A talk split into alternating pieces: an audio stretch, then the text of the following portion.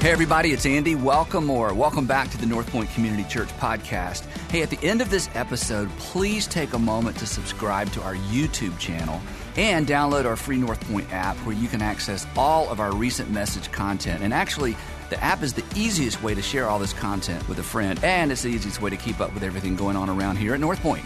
But most importantly, I hope the following presentation inspires you to take your next step in your faith journey. Enjoy.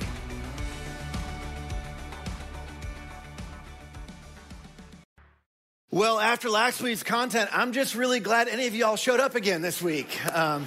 Thanks so much for coming back. As Andy said earlier, I'll reiterate, this isn't the greatest environment if you have young kids with you. And I'll just take it one step further. Today's content's not only not appropriate for them, this environment isn't the best place. In fact, I think it's criminal if you're keeping them from the environments that we create here. Our teams are phenomenal. And I think we create the Disney World of church for the next generation. And it's because of your generosity that we're able to do that. So thank you for contributing. And if you've never had connected your kids in one of our environments, if you watch online, I promise you we have all the time kids that show up for the first time and they ask their parents, can we go back tomorrow? Why can't we go back tomorrow? And it's like, well, they only have it once a week. So we're working on that. So today, and we're continuing our series. It reminded me of a story. There's an ancient story told about an old rabbi who was approached by a man with one of life's biggest questions. And when he approached this rabbi, he came literally distraught, like trying to figure out and searching. He had been searching through all these different religions and these faiths about trying to get this one big question answered. And the question he had for the rabbi, he said, Rabbi, I have a strong desire to live forever. What must I do to live forever? And the rabbi paused for a second and he waited and he contemplated, and then he looked at the man and sort of almost like it dawned on him for a moment. He said, get married. And the man said, get married. That's it. Like I get married and I'll live forever. And the rabbi said, no, but the desire will disappear. It's actually funny in a tragic sort of way, isn't it? Our culture's view of marriage, which is why we're talking about what we're talking about, it is sort of eroded to something other than what God intended. We're not experiencing in our culture the sort of intimate relationships that God designed for you and I to experience. And last week, we talked about how the fact that God designed you in terms of a relationship, specifically in terms of your sexual expression, to experience that in an intimate relationship of marriage. And he actually went as far as to say that the safest context for sexual expression is marriage. And that is because intimacy, as we talked about extensively last week, intimacy requires exclusivity. It requires exclusivity and monogamy. And this is something that's been incredibly devalued in our culture. We learned this as we trace the history. We kind of look back in history, back to about the 1900s. If you weren't here, I don't have time to go through the whole thing, but we traced how this came about, that sexual expression in almost any form became permissible and accessible, maybe more than any other time in history. But it's also true that at the height of this sexual liberation, rates of depression and anxiety and the struggle for secure attachment are at all-time heights as well, which creates a significant problem. And the Apostle Paul, he basically said, look, nothing affects your body. Nothing affects your body or your life or your capacity for intimacy more than missing the mark sexually. And we'll come back to this in a minute, but missing the mark is an archery term. It's like we were aiming at the wrong thing and we certainly missed the mark. And we know this. We talked about this last week. We know this neurobiologically, that unrestrained sexual expression erodes our capacity for secure attachment. And it minimizes our ability to experience the true intimacy that we desire. And so many struggle to discover this, and they don't realize it's because they've missed the mark in other ways. Now, we stopped short. The Apostle Paul actually went further than we did. In fact, we stopped last week. We left off with Paul basically giving marriage as the antidote for the safest context for sexual expression. But he went even further than this, and you need to buckle your seatbelt earlier in the service today. This is what he says, and yes, we're going to go there. He says the husband in the marriage context, he should fulfill his wife's sexual needs, and the wife should fulfill her husband's needs. The wife gives authority over her body to her husband, and the husband gives authority over his body to his wife, to which some of you are like, are we really going to talk about this in church? And you're sort of cringing because misapplication and misuse and abuse of this in many contexts has made marriage an easy target. However, these verses, they point to, they illustrate a second component that is absolutely critical to intimacy. These verses here, they basically say, here's what I'm going to do. I'm going to choose to give all access to you. I'm going to give all of myself and all access to me for your greatest good, for the sake of your needs. I'm choosing to give myself to you fully, which involves incredible vulnerability, right? And this is what I want to talk about a little bit today, because this is not the sort of weakness that gets painted towards men. You just need to be more weak, or that this is something that you know is like ushy gushy. Like, this is a powerful component to experiencing intimacy, and to fully understand this, we have to go back to the beginning. And some of you know I like to talk about Genesis. It's like my favorite story. And in Genesis chapter 2, we go back and we see this vulnerability in the beginning. The Lord God said it's not good for the man to be alone. So at the very beginning, when there was just one man, God's going, and the word for man here is mankind. It's not male. It's mankind. It's not good for mankind to be alone. So I'll make a helper who is just right for him. It's not good for anyone to live alone, for you to do life alone. So now the Lord God, he had formed out of the ground all the wild animals, just as he did Adam, all of the wild animals and the birds of the sky. And he brought them to the man, but for the man, no suitable helper could be found. Now, I just want to make a quick time out. This phrase in the scriptures has been of much debate. In fact, oftentimes it's used as so God's gonna create woman, and she's just sort of the helper.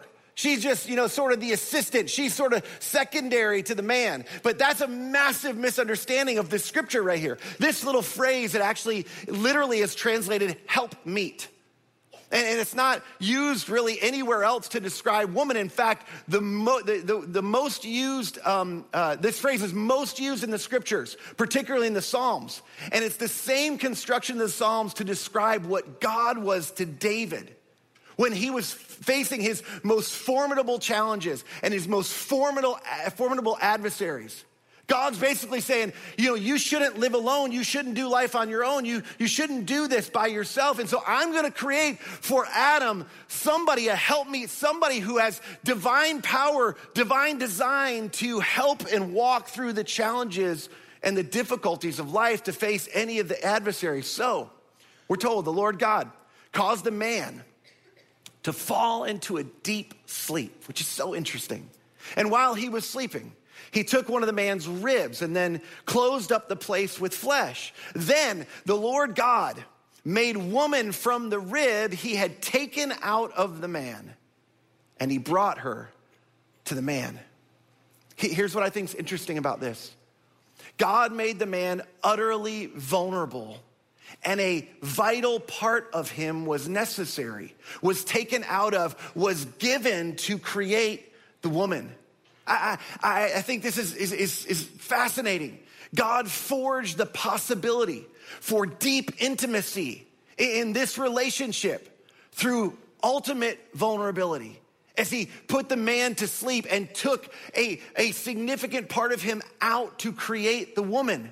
Then the man said, in response, he said, "This is now bone of my bones and flesh of my flesh, and she shall be called woman, for she was taken out of man." Again, because she was taken out of man, creates the capacity for them to experience this oneness. And that is why the man leaves his father and mother and is united to his wife, and the two become one flesh. And in the Hebrew, there's a noticeable word play here that we don't get in the English language, in the Hebrew language. And this idea of being taken out and entering into this oneness is this description of an intimacy that you really can't get any closer than that. You see, the rib was taken out of Adam to create Eve so that they could be this one flesh and have this oneness about them. And then the man is taken out of his family and he's joined with his wife to be in this intimate relationship for them to be able to experience this oneness. And this is an ancient description of attachment. I told you last week, literally around over about the last half a century, psychologists have recognized this incredibly alarming decline in the ability for secure attachment among adults, which is the primary factor that determines whether you're able to experience intimacy or not. And the problem is that all the cultural messages that we get about relationships, especially about romantic relationships, they're not about attachment, they're about attraction. That attraction, not attachment, are the thing that we focus on, and it's what all the movies are about, it's what all the articles are about, it's what all the blogs are about, it's what all you see on social media. This is what relationships are about, and attraction's important. But you just want you to know, we know the science of attraction. Don't be confused. It's three chemicals. It's dopamine, serotonin, and norepinephrine. It's the combination of these three chemicals. Dopamine's your happiness chemical. Serotonin's the thrill chemical, and norepinephrine is the restlessness chemical. And so what happens is you meet somebody and they make you feel a certain way and you feel happy. And not only that, you feel some level of thrill. This is what you experienced when you were walking away from your first date with that person. And you feel this on the inside and you're like, what is this? I can tell you what it is. It's dopamine and serotonin. And then you're like, I need to see them again. Or maybe tonight, maybe tomorrow, like you have this restlessness, which is the norepinephrine. And this is the science of attraction. And eventually, though, what happens is you go into seasons where you're not happy. And there are certain things that happen in a relationship that are difficult. And it's not new anymore. And it's not thrilling. And you've explored a lot of the things together. Problem is you're still restless. And you're not feeling it. And then you begin to think, maybe I made the wrong decision. This isn't the right person for me. Because attraction, while powerful, isn't strong enough. These chemicals firing, it isn't strong enough to hold two people together forever. What's happened is most of us have been duped by these chemicals in our body to make us think that that's what I have to feel, that that's what true intimacy looks like. But the reality is the greatest amount of intimacy happens when somebody experiences this attachment, this oneness, the way we were designed to. And intimacy doesn't come through attraction. It initiates through attraction, but it comes through access. It's when you give access to another person physically and mentally and emotionally. And these are to varying degrees, because when you even think about an intimate conversation where you're just talking about facts, that's just about the physical world. And then you talk maybe about opinions. But then when you talk about feelings, even in our conversations, you can see they get more intimate. And this is true about sharing your life with somebody. When you give increased access to your life, there's an increased potential for intimacy and oneness, attachment. But we do this recklessly often.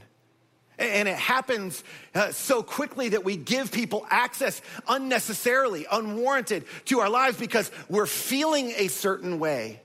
But attachment, the deep enduring bond, that's all attachment is. If you've read anything about attachment theory, it's just a deep enduring bond that forms human connection, real human connection.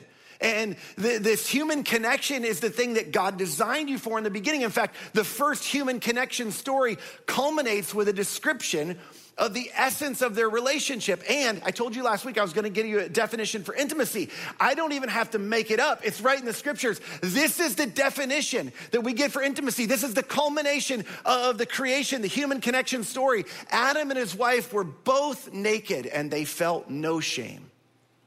I want you to think about this for a second. Let's think about this on an adult level today. These two people, fully accessible to one another, Nothing to fear, nothing to hide, no withholding, no games, and no shame. Fully known and fully accepted by one another.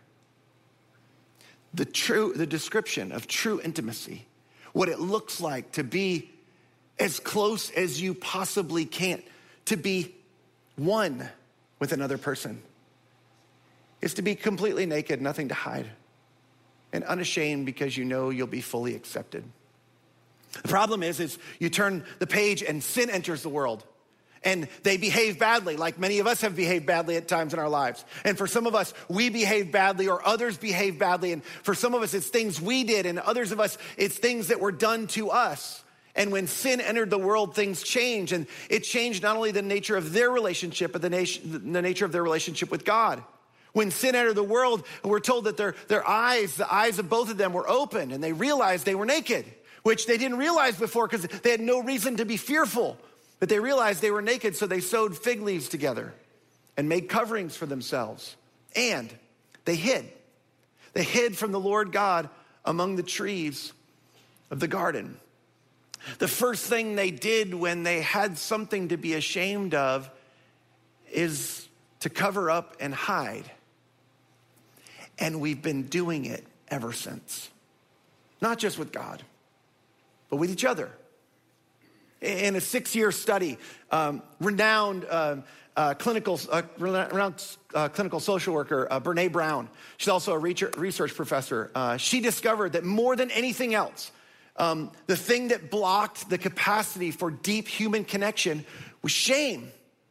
When there was something about you, something that had been done to you, or something that you had done that was shameful that you wanted to keep in secret, that was the thing more than anything else that blocked deep human connection. In fact, her TED Talk went viral, and including all platforms. It's around 100 million views, and it resonates so deeply, and here's why. It's one of the oldest truths about the human condition. It is that when there's something about us that we feel shame around, we cover up and we hide and we block intimacy. Shame is oftentimes associated with the feeling of guilt. But here's the thing, this is important. Guilt and shame are two different things. Guilt is, I did something wrong. Shame is, there's something wrong with me. And that feeling of there's something wrong with me causes us to feel like, why would somebody want to be close to me? Why would somebody want to be near me? This shame is primarily the fear of disconnection. It's what creates insecurity. There's something about me, something I've done or something that somebody else has done to me. And if others knew it, they'd consider me unworthy of connection. They would consider me undesirable. Here's the fascinating thing. It's usually in the beginning when we're all about attraction and the dopamine, the serotonin, the norepinephrine are firing. You know, what we don't realize is we're hiding all of those things. And those things that eventually as somebody presses in and we get to know somebody, we get more and more fearful of being forthright. Because we want to just continue to put our best foot forward because we put our best foot forward and they liked us and they moved toward us. And we're afraid if they know who we really are and what's really going on, they won't want to move toward us. And this is a big problem in our culture, by the way. Conservative statistics, there's a whole bunch of studies. You can do your own research. I do my research.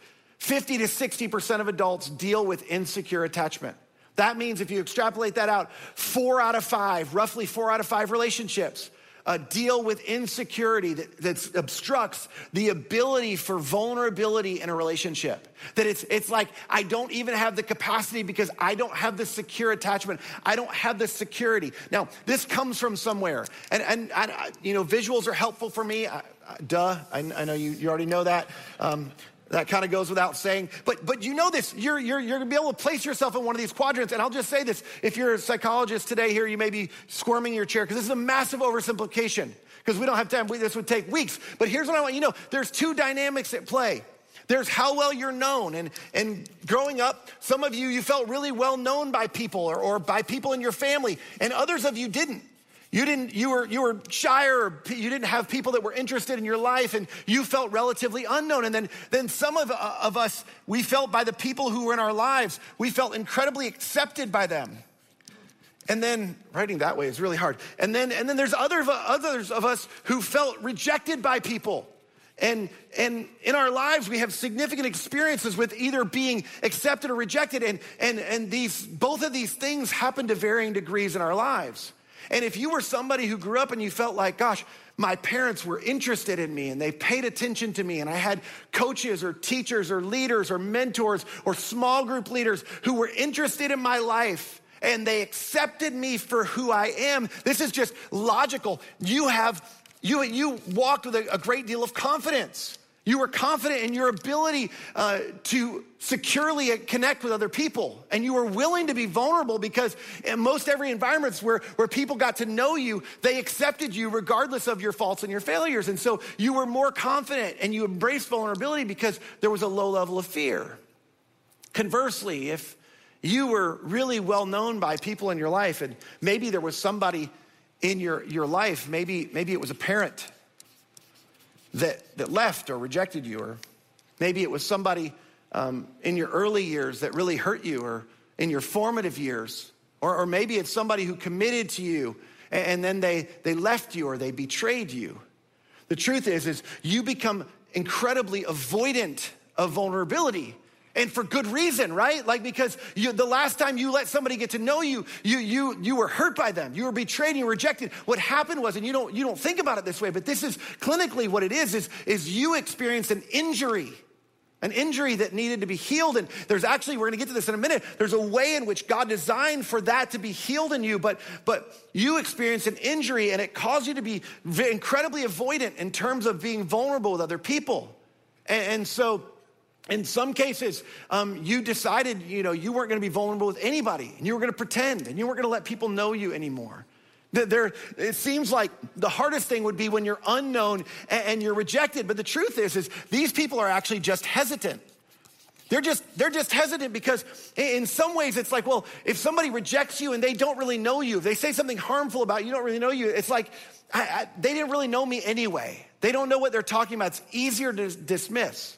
It's that when somebody knows you and rejects you, or when you're unknown and you're accepted, you want to keep that up because if you think about it, if I'm just a little bit vulnerable to people, if I just let people in a little bit and they continue to accept me, I feel some level of security. But the reality is clinically this is a secure attachment style in relationships. And these three categories represent, as I told you, 50 to 60% of the world. 4 out of 5 relationships deal with people in the relationship that are either avoidant or they're hesitant or they're resistant. And what oftentimes happens is people that are avoidant move to resistant because they become somebody that they think somebody wants them to be so that they can be accepted. And there's actually a lot of evidence that shows that people who are here have an easier time moving in this direction. But the truth is this is a dynamic that's at play. And I'll tell you what, there's an amazing illustration of this. It's amazing how many of these things we learned in childhood and we didn't even realize it. The amazing illustration of that is this right here. Anybody remember this from your childhood? The seesaw. Anybody like the seesaw? How many of you like the seesaw? Like nobody's hands go up. How many of you hate the seesaw because somebody dropped you on the seesaw at some point? Exactly. Like it's like this awful but an unbelievable picture. I want you to think about this for a second. When you're on the seesaw, what creates vulnerability is when you move towards someone. When you move towards someone, there's leverage that they gain in the relationship, and you move to an insecure position. And then when we were kids, you had to answer a series of questions and get them right for them to let you down. And that's how that would typically work. And then they would move towards you and you could move down. But it's this incredibly vulnerable place when you move towards someone. And it's falsely associated with weakness. It involves uncertainty and risk and emotional exposure and the risk of rejection. It's unbelievably courageous. It takes courage to face our past and our failures and our brokenness, much less share it openly with someone else.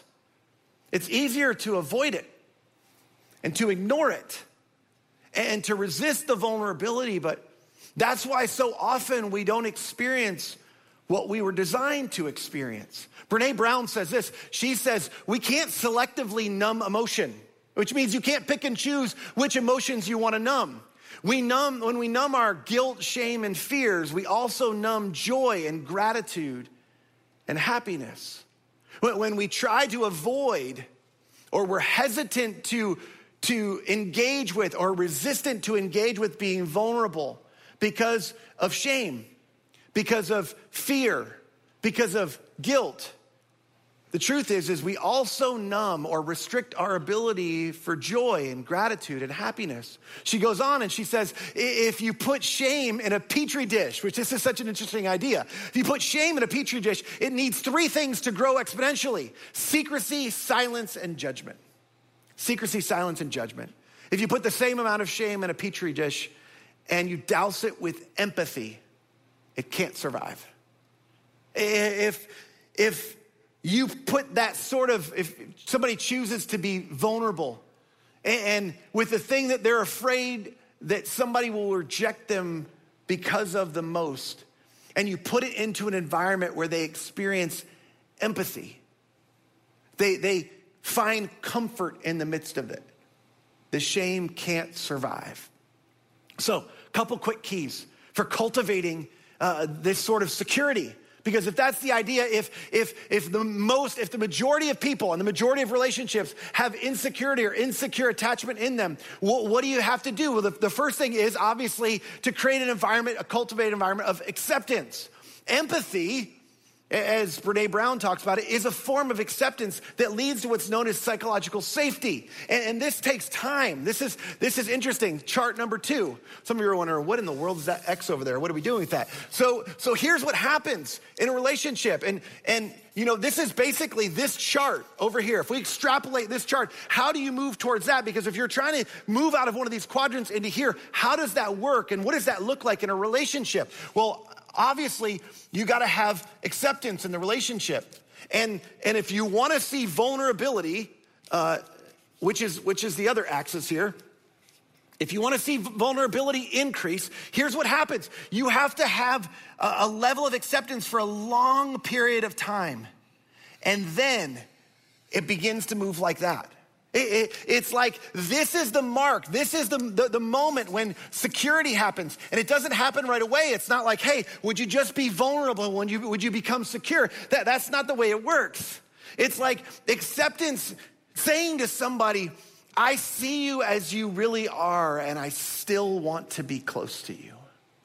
That's the primary message that needs to be communicated over and over as somebody, and again, takes low-level steps towards stepping into this quadrant to be a bit vulnerable about what's really gone on in their life and in their past.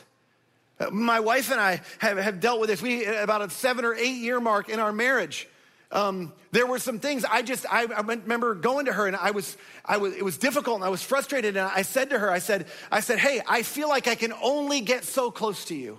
I feel like our marriage, we live at arm's length from one another. And at first, she didn't have language for this, but as we began to get into counseling and as we began to uncover some of those things, we realized that there were things in both of our past that restricted the vulnerability necessary. And it took tremendous courage, and I'll give her credit, even more on her part, to really be honest and forthright about some hurts that were creating distance that had nothing to do with me, that were creating distance in our relationship that made her fearful. And the truth is this had to happen for a long period of time before she felt secure. And I'm like, I'm not going anywhere. I committed. I've been here. I mean, it's been years. Truth is it takes time, and it takes a level of risk on the behalf of the person who's been injured. And we you know this, we gravitate towards environments of acceptance. If you're a parent, you know this, and if you don't know this, you need to learn this, because this is your kids. If you want them to be secure, if you want them to escape sort of what you've experienced in your life, the reality is you providing an environment of acceptance in your home for them, and it's never too late. That environment of acceptance says whenever they make mistakes or they have their faults and their failures, it's like coming in and going, look, I can't rescue you from the consequences. I'm going to tell you it's not significant, but I still love you. I still accept you. I still care about you. And if I was where you were, I think I'd feel the same way. When you provide some level of empathy, it douses the shame. And it says, this is a safe place. And they learn to securely attach, because if they don't learn to securely attach, they will never one day know how to securely detach from you, to securely attach to someone else the way God designed for them to do. That's how it works. And this takes time, and it leads to the second key. The second key from acceptance is commitment. And that's why you have to be committed over time. And this is when the seesaw, this is the promise that no matter how much you move towards me, no how many, how vulnerable it is, I'm not going to jump off the seesaw and let you crash to the ground. See, as many people hate seesaws, hate relationships in our world. Too many people have been hurt as they move towards someone. Exactly what they suspected would happen, happened. This is why a clarity of commitment is essential to relational security. This is why Paul, I think, offers marriage as the safest context and the best context for you to experience this true romantic intimacy that you desire. And here's the thing, when your verbal and your nonverbal cues don't align, it fosters insecurity. Now, I'm just going to press in for a second, and I promise we can be friends after this. We will survive. But when you say to somebody, I'll spend the night with you, but I'm not yet ready to make summer vacation plans with you. That creates insecurity in a relationship. It's like, wait. You're willing to take all of me physically, but you're not willing to commit to me in the future. When somebody puts the D word on the table in a marriage relationship to cause someone else to feel insecure so they'll change their behavior, it muddies the clarity of their commitment in the relationship, and a lack of clarity and commitment, it's manipulative. That's what it is. It's leveraging the freedom to leave the relationship at any point to maintain control, which is actually invulnerable. That's actually not a vulnerable thing. That's what people do when they're insecure, is they try to control and manipulate the other person. And what it does is, and it's a terrible cycle, because what it does is it ensures the other person acts in such a way. Think about that you cause them to act in the relationship in a way that keeps you around and keeps you interested. It's not authentic. Let me ask you, is that what you really want? You want someone to do the things that will keep you happy? Because they're afraid you'll leave the relationship? That's not what you're looking for. It's certainly not what they're looking for. I mean, don't you want someone to support your hopes and dreams and serve your needs and take your interests into account, give themselves to you fully and sacrificially because they enjoy delighting in you rather than being afraid of you? Isn't that what you want? You see, when we create an expectation and I don't think this is by accident, I'm never going to leave you. It's like the words Jesus said, I'll never forsake you. It's limiting to you, but it's absolutely freeing to the other person to be who they really are in a relationship. Think about the marriage language. Marriage says, I will give myself fully to you alone, to nobody else. For better or for worse, in good times and in bad times, whether rich or poor, whether sick or healthy, you can rest knowing I'm not going anywhere, that I'm going to be next to you forever. Here's why this is powerful. This right here, this is the model of Christ. Jesus came toward us. He moved toward us. He came into the world and he said, here's the thing. I see you as you really are, and I still want to be close to you. I want an intimate relationship with you. And so what does he do? He gives of himself fully. He's willing to sacrifice himself fully, to risk rejection, in order to forge the possibility for an intimate relationship with you and me. See, it's in the security of that relationship. Honestly, outside of faith, I don't know how people do this. I've run into this, and my wife and I, we ran into this head on. Andy would tell you, I came to him at one point, and I said, I don't know if we're gonna make it. He's like, you're gonna be fine. You guys are doing the right things. But I remember thinking, I don't know if we can get through this. And as we lean into our faith, and we lean into the security that we found in our relationship with Christ, it enabled us to risk vulnerability. And it kept us from being alone. Because you know this, you can be in a relationship, you can be married, you can be surrounded by people and feel completely alone, single or married. You can feel alone. From the very beginning, your Creator said, it's not good for you to be alone. But it requires risking vulnerability in a relationship. My wife and I moved back to the Atlanta area about 1.5 years ago. And I have a friend, his name's Derwood. Some of you know him. And with his permission, he let me share this. I was catching up with him because I knew it had been a tough season for him and his wife. And Derwood began to share with me that back in 2016, he began to notice that his wife, Judy, began forgetting things. And she would forget things that she would normally know how to do, and things that she would take responsibility for in their household. And he began noticing this, and he would ask her from time to time about it. And this went on for about 2 years, and it progressively got worse. And Derwood wanted to be really careful because he knew this could be a really challenging thing for her to deal with when she realized what might be going on, inside of her body. And I'll never forget, as Derwood was telling me, he said after doing all his research and talking to a lot of different people, a lot of different doctors, he realized that this was the early stages of Alzheimer's in her relationship, or in her body, excuse me. And he said, and I knew we needed to do something about it. We needed to help her and get some treatment. And I had done all my homework, and I needed to have a conversation with her about it. And I said, well, tell me about that. Like, how did that go? And how do you even do that? And he said, I told her that I needed to sit down and have a serious conversation with her. And she's like, well, let's just talk right now. And he's like, no, it's gonna take a few hours. Like, I wanna sit down and have a real conversation about something. And so they sat down, and he said he began the conversation by saying, hey, I need to tell you about one of my greatest fears in life. This is something I'm more afraid of than anything else in life. After 49 years of marriage, I'm afraid you'll stop loving me.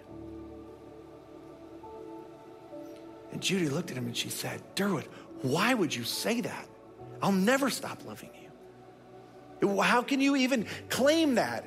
And Derwood said, I've just been noticing you've been forgetting some things lately. And I'm afraid you'll forget that you love me.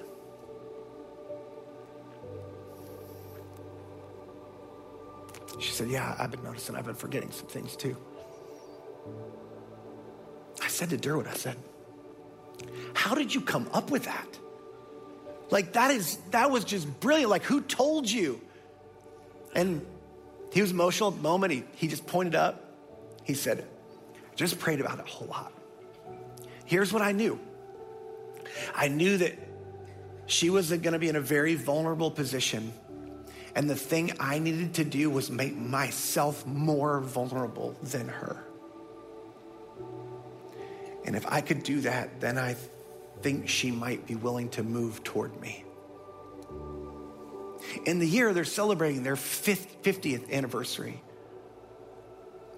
Relationships never grow out of this principle. This is reality. There's a lot to overcome. There's a lot of difficulty, to be sure. But there is power in the security of a relationship with Jesus, where you can risk vulnerability appropriately and wisely. Let me ask you a question.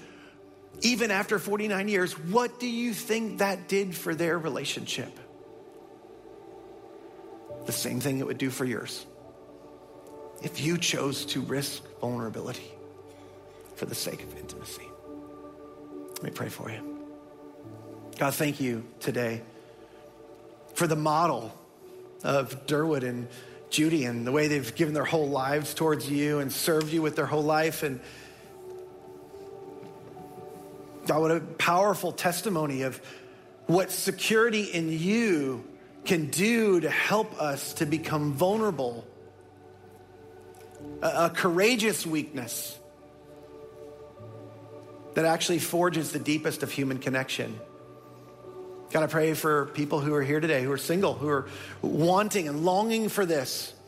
And they think the answer is they've got to meet someone. And maybe that's true, but there's people all around them. This is true whether we're talking about friendship or whether we're talking about family or whether we're talking about romantic relationships. Being known and fully accepted is the sort of thing that allows us to securely attach to people. So I just pray for people, whether they're single or they're married today. There's married people who are wondering if they'll ever experience this. They're wondering after years, maybe 10 or 20 years of marriage, there's things they're withholding. There's things that they're keeping from their spouse. And the truth is they're fearful to risk vulnerability. I pray that you'd give them wisdom to know when and how, where to look for help. And then I pray ultimately that they would experience the willingness and the courage to choose vulnerability, to lean on you and their faith relationship with you, to risk for the sake of the human connection that you designed them for. And I prayed in Jesus' name, amen.